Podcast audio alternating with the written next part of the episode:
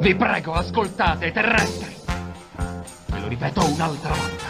Vegeta chiede l'aiuto dei terrestri affinché tutti, e dico tutti, ascoltino Tarmopod, il podcast dedicato al Pauper. Tarmago Infida vi dà il benvenuto. Ciao a tutti e benvenuti. Nuovo episodio di Tarmopod. Come promesso, eh, continuiamo a parlare di deck tech, consigli, analisi e compagnia bella. Quest'oggi non lo faccio da solo, ma in compagnia di un amico, bravissimo player, il signor Elia Morgese in arte Gartwitz. Ciao Elia. Ciao, ciao, buongiorno a tutti. Allora, eh, oggi parliamo di un mazzo che è ritornato alla ribalta, diciamo, insomma, visto, visto bene da, qualche, da un'espansione particolare che è quella del Signore degli Anelli, una carta che adesso ci analizzerà anche Elia, esperto giocatore di questo deck, stiamo parlando di Jeskai Ephemerate. Quanto è stata forte l'Orien Revelated, Elia, in questo mazzo, insomma? è molto, è stata una, una, bella, bella aggiunta. Sì. Comunque abbia mai giocato questo mazzo, si, prima di Lorien e dopo sì. Lorien si può, si può, accorgere facilmente la differenza che c'è tra eh, top deckare l'ennesima terra in esatto. e, morire, e morire da soli o top deckare un pesco 3 che Fortissimo. ha eh, anche un un altro vantaggio che è quello appunto di fissarci in mana subito nei primi turni. Sì. Quindi eh, senza dover pescare naturalmente il nostro colore, ma partendo anche solo, possiamo tenere in mano monoterra, isola o qualsiasi altra terra e l'Orien abbiamo già almeno due colori fissati, quindi certo. eh, magari siamo contro un mazzo particolarmente rapido, che insomma un bar che parte ai monasteri, possiamo tenere di isola Lorien, abbiamo comunque il rosso mh, abbastanza in fretta. A disposizione. Quindi, eh, ci, ci, rende anche un po' meno suscettibili al late da artefatto. Sì. Eh, era solito togliere il colore, magari inchiodarti, in questo modo hai, hai colore non eh, rimovibile o più difficile. Mazzo... Una buonissima aggiunta. Una buonissima aggiunta di un mazzo che è stato sempre in meta e aveva perso un po' la, la bussola ritrovandola con l'Orien. Mazzo tre colori, per chi non lo conoscesse, ma presumo che sia impossibile nel panorama Pauper non conoscere G-Sky Ephemerate, bianco, blu e rosso. E mazzo composto da 19 terre, vi lascerò la lista proprio del buon Elia in descrizione eh, del podcast. E quindi dicevo che un mazzo che presenta per quanto riguarda le terre le terre artefatto indistruttibile che sono già un vantaggio importante proprio perché eh, ci potrà dare conferme lì anche in vista di un matchup contro Ponza sono veramente forti queste terre che insomma impediscono all'avversario di, di fare appunto lo slando classico quello è Ponza è il mazzo segretamente più forte del Pauper, chiaramente imbattibile quando lo, ti viene giocato contro, quando lo giochi tu. Sì, esatto. Tipo, Incredibile. Ovviamente. Però vabbè, Ponza ha altri modi di toglierti le terre. Mm-hmm. una piccola cosa, appunto, non è molto presente online se parli di meta online, perché è vero che magari i giocatori molto, è un mazzo abbastanza difficile da giocare, lo giocano i giocatori bravi, comunque se viene giocato male è abbastanza puni- punitivo rispetto ad altri mazzi. Certo.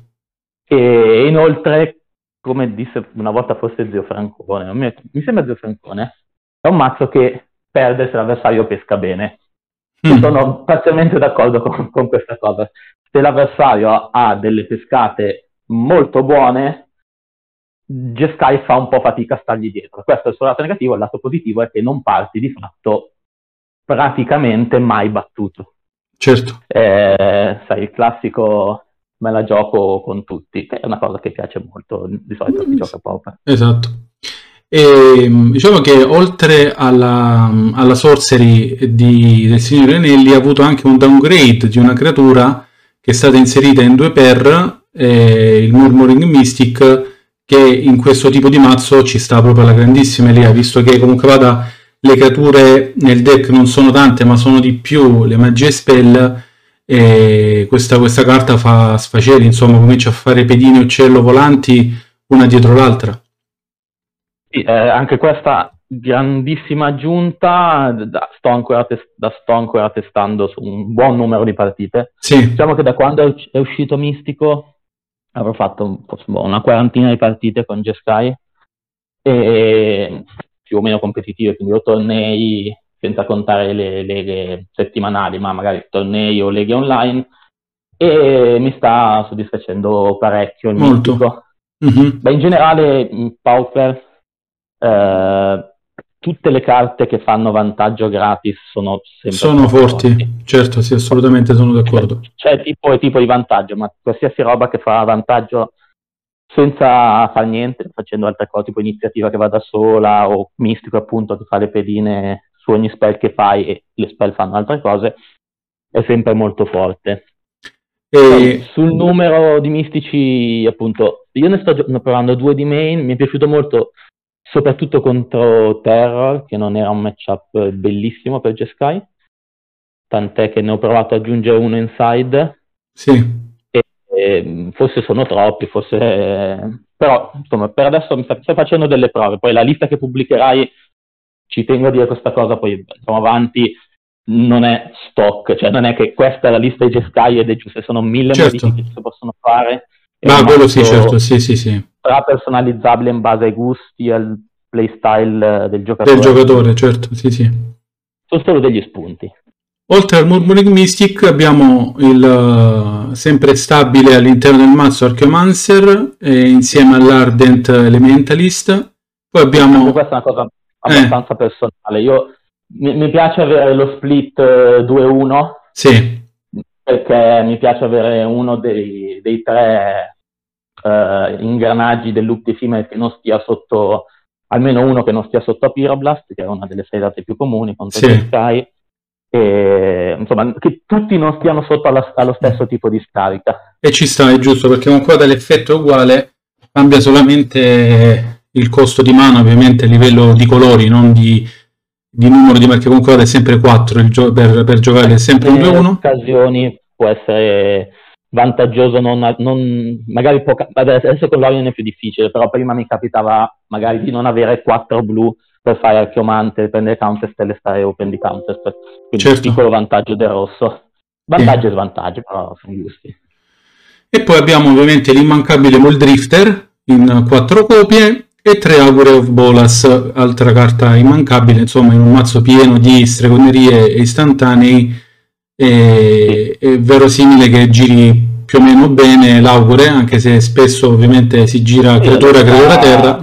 Eh, esatto, terra, terra, terra che vanno esatto. ma comunque anche terra, terra, terra da mettere in Ma molto spesso diventa non forte anche quello, eh? Sì, è come se fosse eh, tipo, esatto.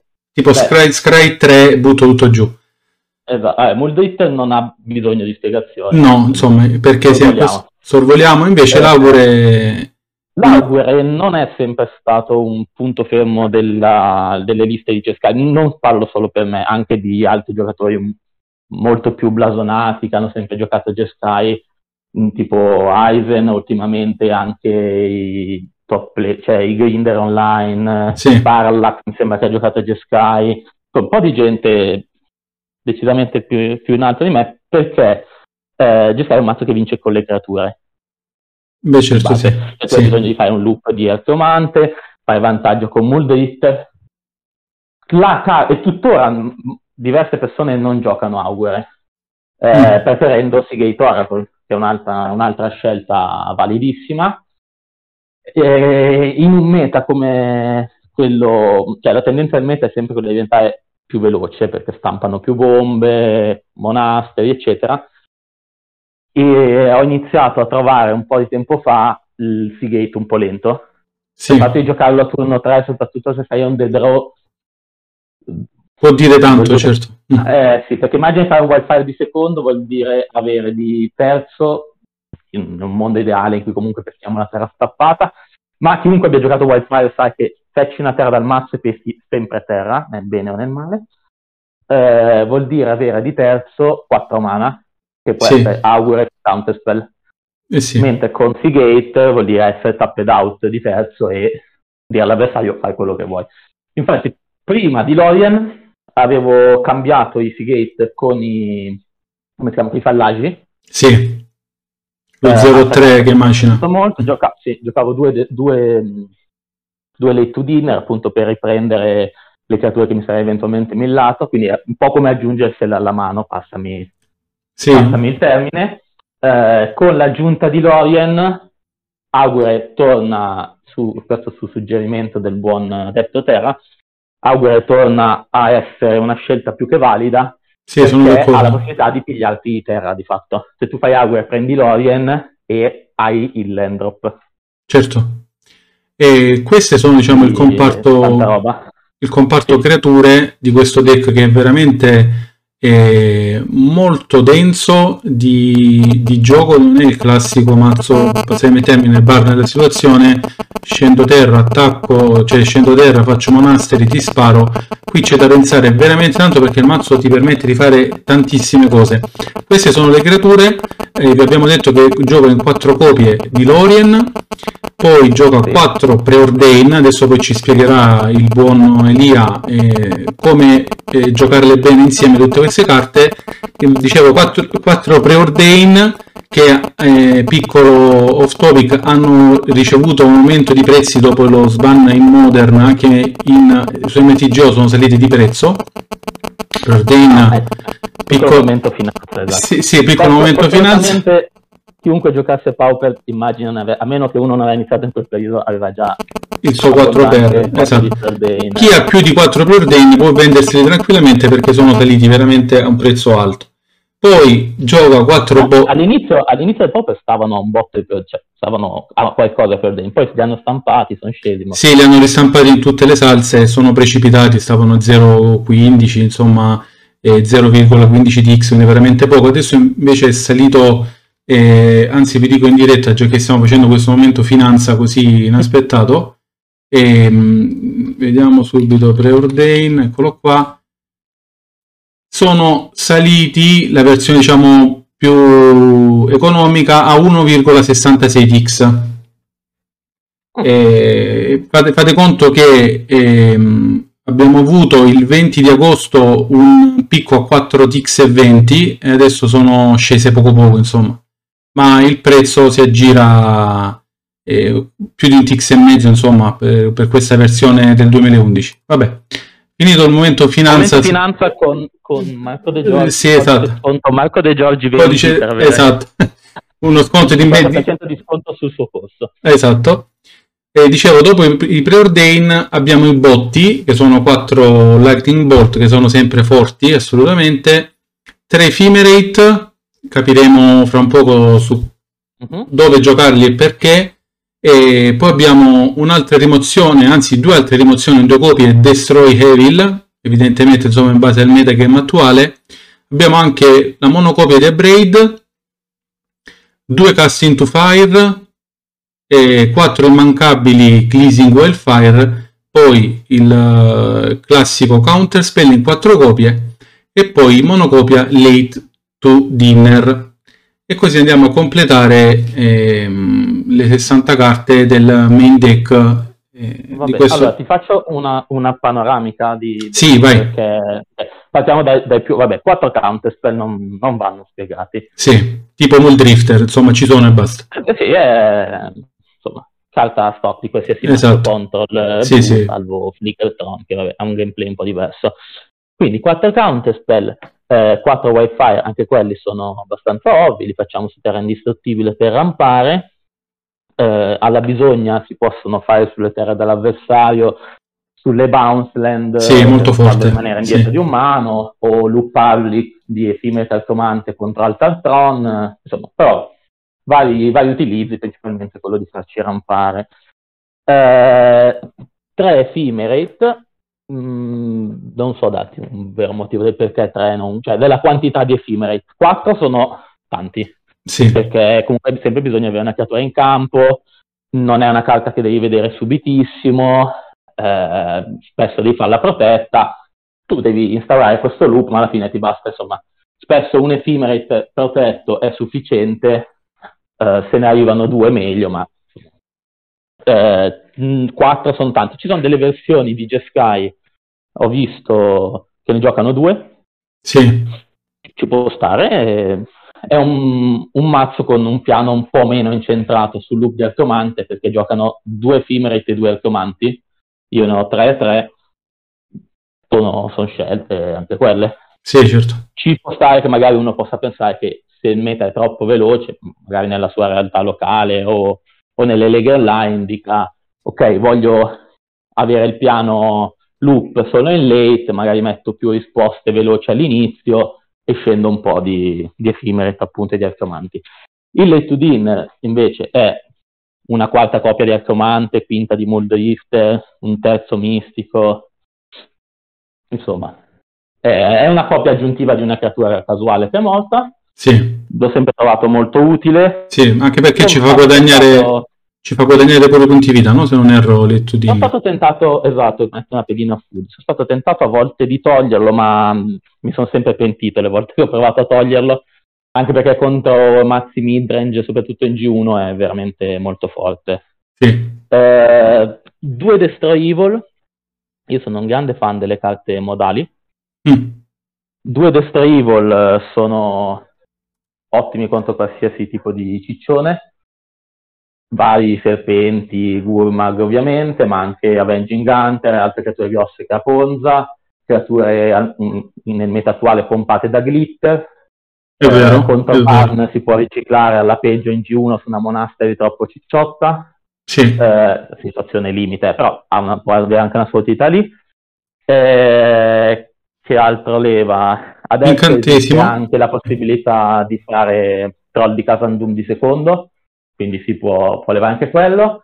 Uh, leva Murmuring Mistica avversari, per quanto non siano un target prioritario, e, e poi leva incantesimo appunto. Eh, eh, veramente... un diffusissimo, gioca Journey, sì, gioca è vero. munizioni, munizioni certo. è una carta abbastanza un bel chiodo per Jeskai se, se a terra quindi leva, leva appunto anche munizioni e eh, per me, essendo instant permette delle cose simpatiche del tipo, capita- lo dico perché mi è capitata più di una volta questa situazione, avversario che fa giorni sul tuo pezzo, non so, io ho archeomante in campo, ci faccio fime sopra, l'avversario fa giorni e, o comunque anche senza averci fatto effimere, poter distruggere giorni con Destroy Evil è guadagnare un trigger gratis di Arcomante, di Muldrifter, sì, di Augure, quindi è molto forte. Uh, Cast into the Fire, so, prima di main c'erano quelle che vedi inside, le Smash to Dust. Sì. Ok. Uh, con uh, l'avvento di UV Glitter ho preferito avere uh, di meno una risposta instant che stia sopra anche a creatura molto grossa purché sia artefatto eh, e spostare quelle due inside che sono utilissime contro Kuldota. È molto forti, sì. A Braid per lo stesso motivo è una carta modale, mi piace molto, fa da quinto bolt, quindi uccide tutti i vari ping, può uccidere i monasteri, e poi è anche buono contro Altartron, come anche Cast, perché esilia. E 4 bolt, vabbè, 4 per Dane, anche quelli sono abbastanza ovvi. Ovvi, sì, sì. 4 volt, ti apro una piccolissima parentesi, 4 volt perché eh, 3 o 4 volt comunque si giocano, perché voglio, questo mazzo ha un late game ovviamente molto forte, ha un early game in cui può venire spesso punito da partenze razzo degli avversari. Eh, certo. Eh, non solo ovviamente di Barn, ma anche che ne so, un Boros che parte di eh, turno 2 Battlefist, turno 3 Glintok che riprende Battlefist e lo rigioca, sono un sacco di danni in campo, quindi voglio una risposta eh, rapida, subito, pronta. Il problema principale è Monasteri, ovviamente. Perché ti dico questo? Perché altre, altri mazzi giocano Scred anche.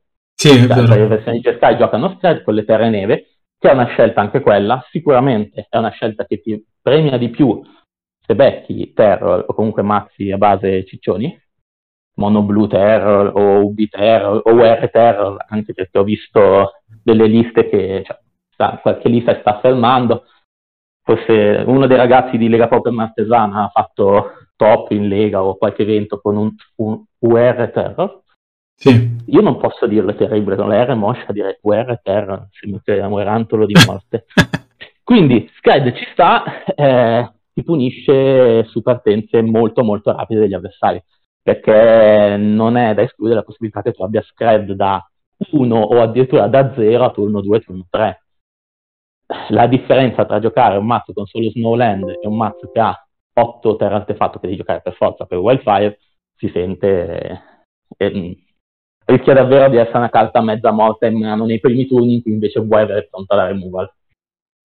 Io preferisco settarmi a mazzi più veloci, chi gioca a scherzo preferisce settarsi da creature più grosse. Chiaramente premia o non premia in base a cosa becchi. Senti Elia, il loop di Ephemerate eh, quando avviene insomma diventa veramente ingestibile per gli avversari. Raccontaci un po' magari quando è meglio farlo, se si rischia di sprecarlo oppure se dobbiamo tenercelo in risposta a una rimozione, come possiamo gestire meglio? Eh, allora, vorrei darti una risposta che sia chiara e concisa e che chi l'ascolta dica ok, allora si fa così, però mm. non ce l'ho. Mm. Non ce l'ho non perché sono stronzo, ma perché dipende tantissimo dalle situazioni, sì. più ancora che dai mazzi che stai affrontando. Eh, ovviamente tu provi a farlo protetto il loop di solito, ok, protetto almeno da un counter per, da, sì. per la rimozione dell'avversario e eh, almeno per, per, il mio tipo di gioco cerco di eh, adesso ti spiego cosa intendo dire trasformare il loop all'inizio in una Dures mm. cioè io ho elementalista o arcomante in campo fai co- che sono contro Boros che è un mazzo abbastanza diffuso sì. ok io faccio ephemerate su nel cimitero che ne so Bolt e Wildfire ok sì. Io faccio Ephemerate sul mio, sul mio arcomante, l'avversario fa Counterspell, scusa, l'avversario fa Galvanica, che ne so, risposta per uccidere, deve farlo. Sì. Counterspell su Galvanica, Counterspell va al cimitero, riprendo eh, Ephemerate risolve, arcomante prende Counterspell. Ci siamo ritrovati nella stessa situazione iniziale, con io che ho l'Ephemerate, adesso risolto, quindi rebound, che mi riprenderò al mantenimento successivo, e il counter spell mi è tornato in mano e l'avversario ha usato la sua galvanica. Sì. Okay? Io ti ho fatto due rest sulla tua rimozione. Questa situazione diventa ovviamente insostenibile per, per chi ti gioca contro, c'è una sorta removal perché ogni turno ti viene counterata. Ok? E se non ce l'hai prendo altre carte. Quindi questo è un modo di, di usarlo. Per, per, proteggere i tuoi pezzi, sì, interessante. quindi non prendere neanche danni in faccia. Altro modo più, molto più comune è ho 4 mana in campo, Mulder Ephemerate. Sì, classico. Qua, mhm. lo toglie il turno dopo, ho pescato 6, mi ha fatto un vantaggio assurdo. E su Augura di Bola fa anche ottima, cioè su mazzi, io so, sto giocando contro Balm, sì. non devo per forza tenermi le prime in mano per il mio loop di elementalista perché arriverà a turno chissà quando. Io metto il bloccante, attacchi non so, i monasteri in campo, mi fai un chain lightning per levarmi il bloccante e passare di danno, e effimere in risposta. Hai un'altra removal? Va bene, io ho usato una carta, ho guadagnato 6 punti vita, perché sono dati 6 danni su Aure. Sì. Eccetera. Dipende tantissimo dalle situazioni. Cosa molto figa è che con Mistico ogni Ephemerate giocato e il suo rebound sono due piccioni. Molto forti anche in difesa, semplicemente solamente diciamo blocco sono molto forti se vogliamo ridurli così insomma. In generale ci sono dei momenti in cui devi cercare di essere, io cerco sempre di essere attivo giocando control. Eh, mi fanno notare altri giocatori che giocano a Sky come Tommaso che è uno dei ragazzi di Lega Poker Pisa molto bravo con cui spesso ci scambiamo idee che sono un po' troppo reattivo mm. nel senso sono poco tendo a aspettare sempre e a volte l'avversario ha una cosa in più a cui non posso rispondere, questa è una cosa su cui devo migliorare. Però tendo a essere a giocare in risposta alle giocate dell'avversario, a volte invece devi fare ephemerate perché magari stai rincorrendo, quindi essere un po' proattivo tu, giocarlo e che non abbia removal o comunque che ne abbia solo una. Quindi, sì, dipende tanto, tanto dai di target, ovviamente.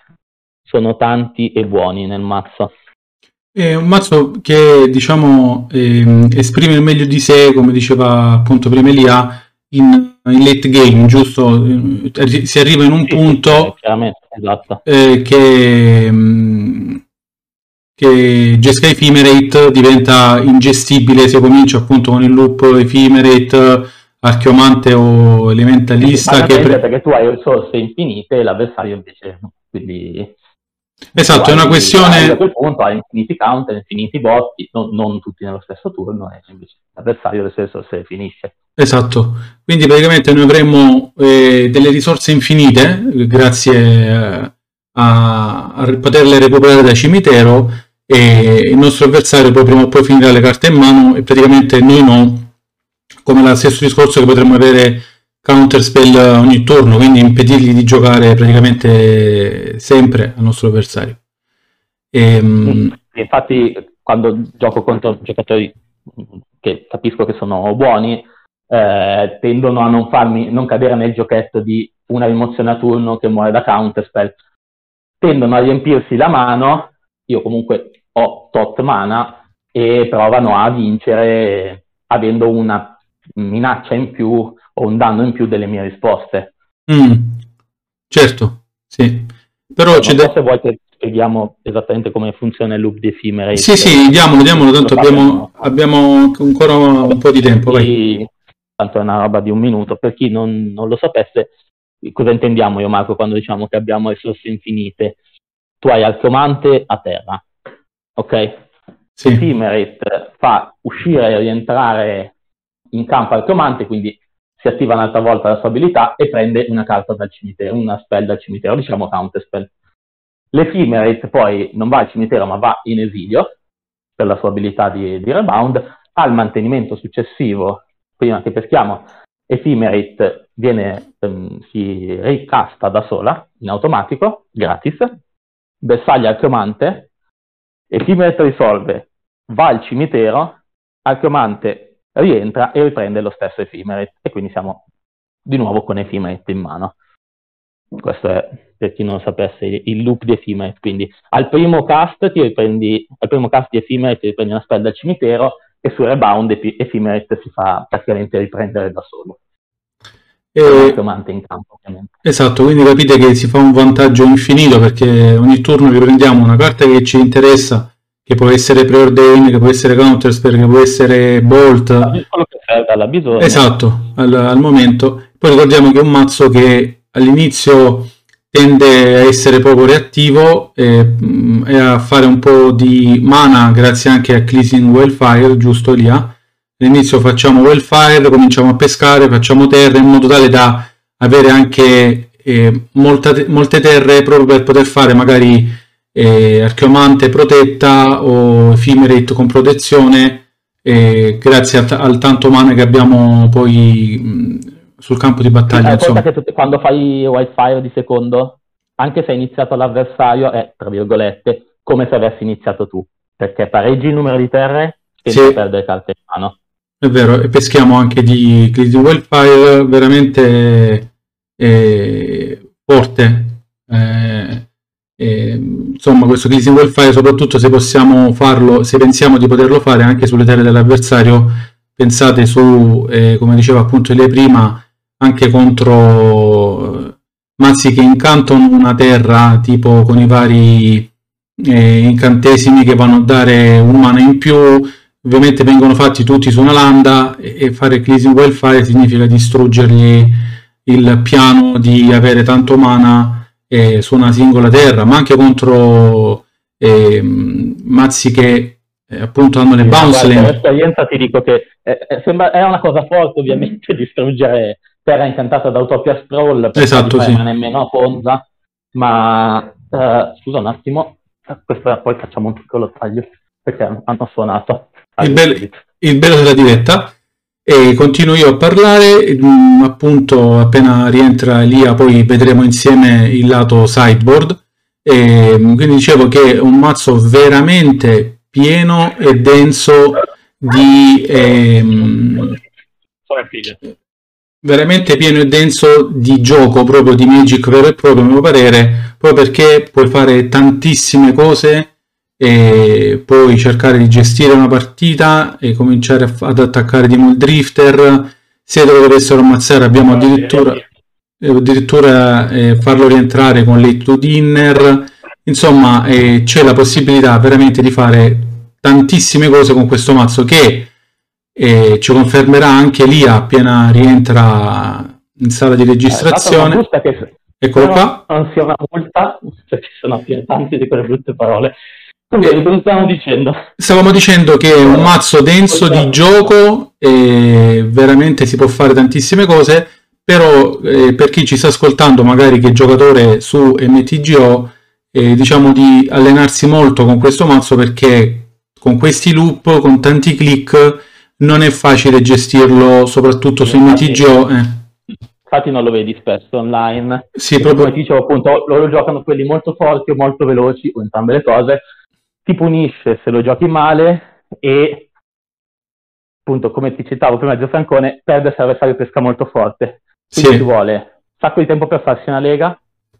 E magari fai 3-2 quindi hai usato due ore e mezza. Eh, tre pure mm. 3 1 4 certo se, se, lo giochi bene comunque potendoci a giocare con tutti tendi ad avere sempre dei risultati almeno in positivo ok quindi di solito se va male 3-2, poi chiaro, rare volte può succedere comunque di far schifo, capita a tutti, però eh, impiega tanto tempo e il rapporto tra tempo che ci metti, difficoltà nel giocare il mazzo e quello che ci guadagni, perché fare un 3-2 in un'ora è un conto, fare un 3-2 in due ore e mezza è un altro conto, dipende anche un po' dal tempo che hanno certo. le persone.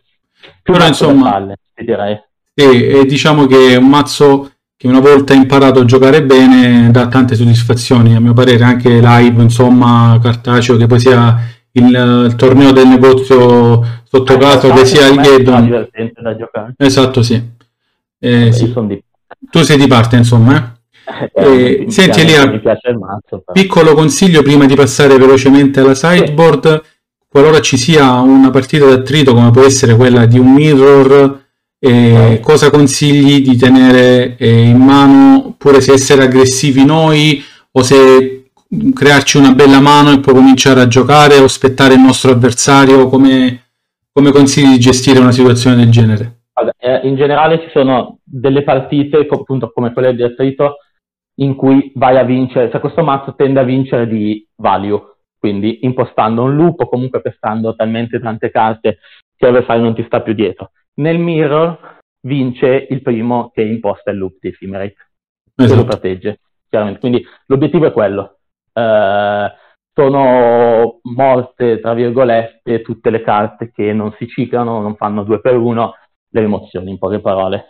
Morte, mm. tra virgolette, perché è chiaro che in alcuni spot possono brillare, Boltin, sposta, Ephemerate, però comunque non sono carte che fanno vantaggio, tu devi cercare di fare più vantaggio possibile. Bene. Mirror. Invece contro altri matchup come, che ne so,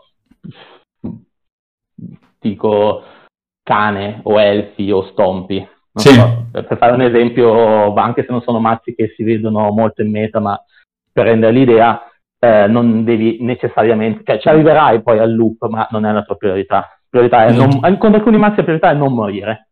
Non morire nei primi turni, insomma. Sì e arrivare il prima possibile al loop. Ecco. Imparare ad avere un buon piano partita a seconda di cosa affronti, più che sulla scelta delle singole carte, aiuta moltissimo a giocare decentemente questo mazzo. Bene. Dando uno sguardo alla sideboard, eh, 8 carte vengono occupate da 4 Blue Elemental Blast e 4 Pyroblast. 2... Pensate, hanno bisogno di poche spiegazioni. 4 eh, sì. Pyro, 4. Eh eh, contro Mazzi Blu. Giocare... Eh. Sì, sì. Barn è molto presente comunque in meta, soprattutto Assolutamente. Online, quindi non andrei in giro con meno di 4 idro. Sì. Eh, anche Serpente è un... cioè, non ho mai trovato una carta che secondo me possa essere migliore della quarta idroblast. Carte buone ce ne sono, però non preferirei giocare al posto della quarta idro della quarta pira. Ci sta. Poi per guadagnare un po' di punti vita e per eliminare eventuali incantesimi fastidiosi abbiamo il clerico. di ciabatta. Il clerico di ciabatta, eh, esatto. Eh, e ci fa quello abbastanza comune nelle liste. Sì. Mm, per un po' di tempo ho provato a giocare a Rushing Cleric, che è un 1-3 che guadagna 3 vite, quindi meglio contro Brown di sicuro. Eh, buono contro Kuldota perché comunque essendo un 1-3 blocca. alla fine ho optato, eh, essendo un po' diminuito Barn, comunque, grazie all'affermarsi tanti altri mazzi presenti, nonostante vabbè, l'ultima challenge sia stata un po' così, o la penultima, però in generale le persone scoprono anche altri mazzi. E meno male. Eh, sì, sì, sì.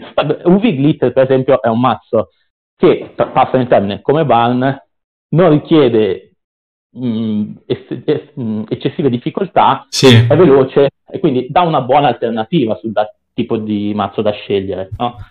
Quindi Barn è un po' leggermente diminuito, comunque non ha mai avuto una win rate eh, assurda.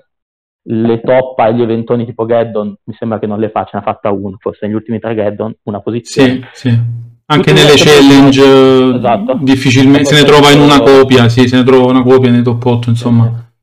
Ho preferito due chierici ciabatta Ci stanno. degli arashi, perché sono modali, mi danno più opzioni. Poi abbiamo due Smash to Dust che vanno ad aggiungersi ai Custom Fire eh, a livello di danni ehm, alle uh-huh. creature dell'avversario, diciamo in più creature, in questo caso Smash to Dust ne fa danni a tutte le creature, se non ricordo male. Sì, Smash to Dust un danno. ottima contro Kuldota, ti salva davvero, perché avendo tu poche creature, comunque poche sì. creature ti scendono presto, un Kuldota risolto rischia di, di ritagliarsi di, e di rosicchiarsi tanti danni tra lui ed Epicuro, quindi è, è un'ottima carta, per, per, l'effetto del danno a tutte è molto più forte di cast. Sì, in questo Con caso sì. di artefatto, ovviamente di forte cast perché Esiglia lo fa instant, ed è non trascurabile il fatto che uccida anche tre con difensore, Smash è straforte contro muri anche. Sì, è vero. Contro combo. E li giocavo di main, poi per i motivi che ti ho detto prima li ho spostati inside, ma per il momento non ho voluto rinunciarci ancora una carta ancora molto forte Smash to Dust. E poi abbiamo due dignitari, che anche in questo caso la spiegazione è veramente ovvia, insomma vanno a creare un loop, il nostro avversario non attacca più praticamente. Esattamente, questo, questo, è abbastanza ovvio, un po' meno ovvio il fatto che ce ne sono due, di solito ne compaiono uno. Due, uno, esatto, sì, è vero. È una prova, uno dei due dignitari era un dispel. Eh, siccome non ho ancora abbastanza partite all'attivo, ne ho provate solo forse una decina, forse un po' meno, di partite contro Viglitter. Sto cercando di capire, e, essendo Viglitter abbastanza diffuso nelle sue varie declinazioni, sì. sto cercando di capire quale sia la sidata migliore, se il dignitario è effettivamente impattante. Eh, quindi ne volevo provare due appunto per questo, rinunciando per il momento a Dispel. Poi eventualmente toglierò un dignitario. Ci sta perché UV Glitter insomma, è molto, molto giocato e fa presto a fare ciccioni incredibili quindi sì, dignitario ci sta, insomma. Poi abbiamo... Per non avere anche l'ansia di giocare con removal intorno a counter protezione, eh, guarda, è una roba rilassante. Dignitario, pam, hai risolto, buona, ephemerate. Tanto il tuo unico counter è preside, cioè l'unico counter penso che sia Metallic Rebuke. Poi forse sì. ne giocano altri. Anche in questo caso, eh, ricordiamoci anche il loop di Ephemerate su Dignitario che ci permette eh, di, praticamente di annullare ogni turno in compagnia sì, dell'archeomante. Lo fai su dignitario e rebound lo fai su, su archeomante, così hai di nuovo 6 metri in mano, lo fai su dignitario, eccetera. E quindi, quindi l'avversario mm, non attacca esatto. più. Quindi se... I trigger dignitario ricordiamo che siamo, sono cumulativi, quindi se gli faccio 3 simmetri in un turno, tu salti le prossime 3 combat. Perché sono tante, insomma, permette a noi che stiamo giocando GSK Ephemerate di sistemarci la situazione, poter cominciare magari a fare mall drifter, a pescare eh, oppure sì, avere... Una roba al volo, ma proprio 30 secondi su dignitario. Eh, lo sto provando contro Glitters proprio perché è un mazzo che non ha reach, cosa vuol dire? Che ti attacca, cioè vince solo di combat. Sì. Tu dici, eh, perché non mettere dignitario contro tutti i mazzi che attaccano? Per esempio, Boros fa board, però dignitario non è una carta che ti risolve il matchup, perché Dice ok, non posso attaccare, mi accumulo botti in mano e te li spara in faccia o li uso per interromperti il loop. Invece esatto. mazzi come glitter che attaccano e basta, non è che ti fanno dei danni in un altro modo. No. Okay? Eh, soffrono questo, questo, tipo di, di, di strategie. Sì, Aura, sì. per esempio, ok? Aura, per sì. Quello, siccome non ce, non ce, n'erano tanti prima di una strategia unidirezionale sull'attacco, Dignitario rappresenta appunto in una o zero copie. Sì. Affermandosi anche Glitter, sto cercando di capire, ma ancora non lo so se effettivamente Dignitario, se non è troppo lento, dovrebbe riuscire a essere una buonissima carta contro, contro Glitter. Tant'è che Parallax, mi sembra, o non so se la lista è sua, comunque ho visto la giocata da lui, giocava Angel Song di main. Ah sì sì, l'ho visto anch'io questa lista. È una con... nebbia a costo 2, costo 2 per il danno a combattimento e si cicla, a costo sì. 2 sempre, nei matchup in cui non, non serve. serve. Sì. Io non sono un grande fan di questa cosa, preferisco averla di side, però è comunque una scelta che secondo me ci, ci sta assolutamente. E poi abbiamo l'ultima carta della side che è il terzo Murm Mystic eh, che serve insomma a essere un, un'ottima creatura 1-5 ma soprattutto a fare tante creature volanti 1-1. E questa in fase di prova, il, il terzo, sui due di main sono abbastanza convinto. Eh, prima giocavo Kenku Inside, però effettivamente ha poco senso giocare Kenku Inside perché ti mettono spesso e volentieri 8 per artefatto, cast ormai soprattutto, quindi non è così sicuro giocare a appoggiare Kenku. È mistico molto forte contro terra, molto forte contro tutti i mazzi fate, eh, sì, molto forte. anche contro Glitters in un certo senso perché met- non so se lo sai il terzo, però mette tanti champ bloccanti, fa molta board, eh, non è forte nei matchup in cui, come dicevi prima, devi vincere di value. Sì. Perché si fa i board, però insomma, se l'avversario ha rimozioni infinite, non te ne fai niente tu dalla board. Mm-hmm. E, e, niente, no, è forte contro questo. Poi mi, mi, sta sfuggendo qualcuno di sicuro, però, però va bene. Va bene così.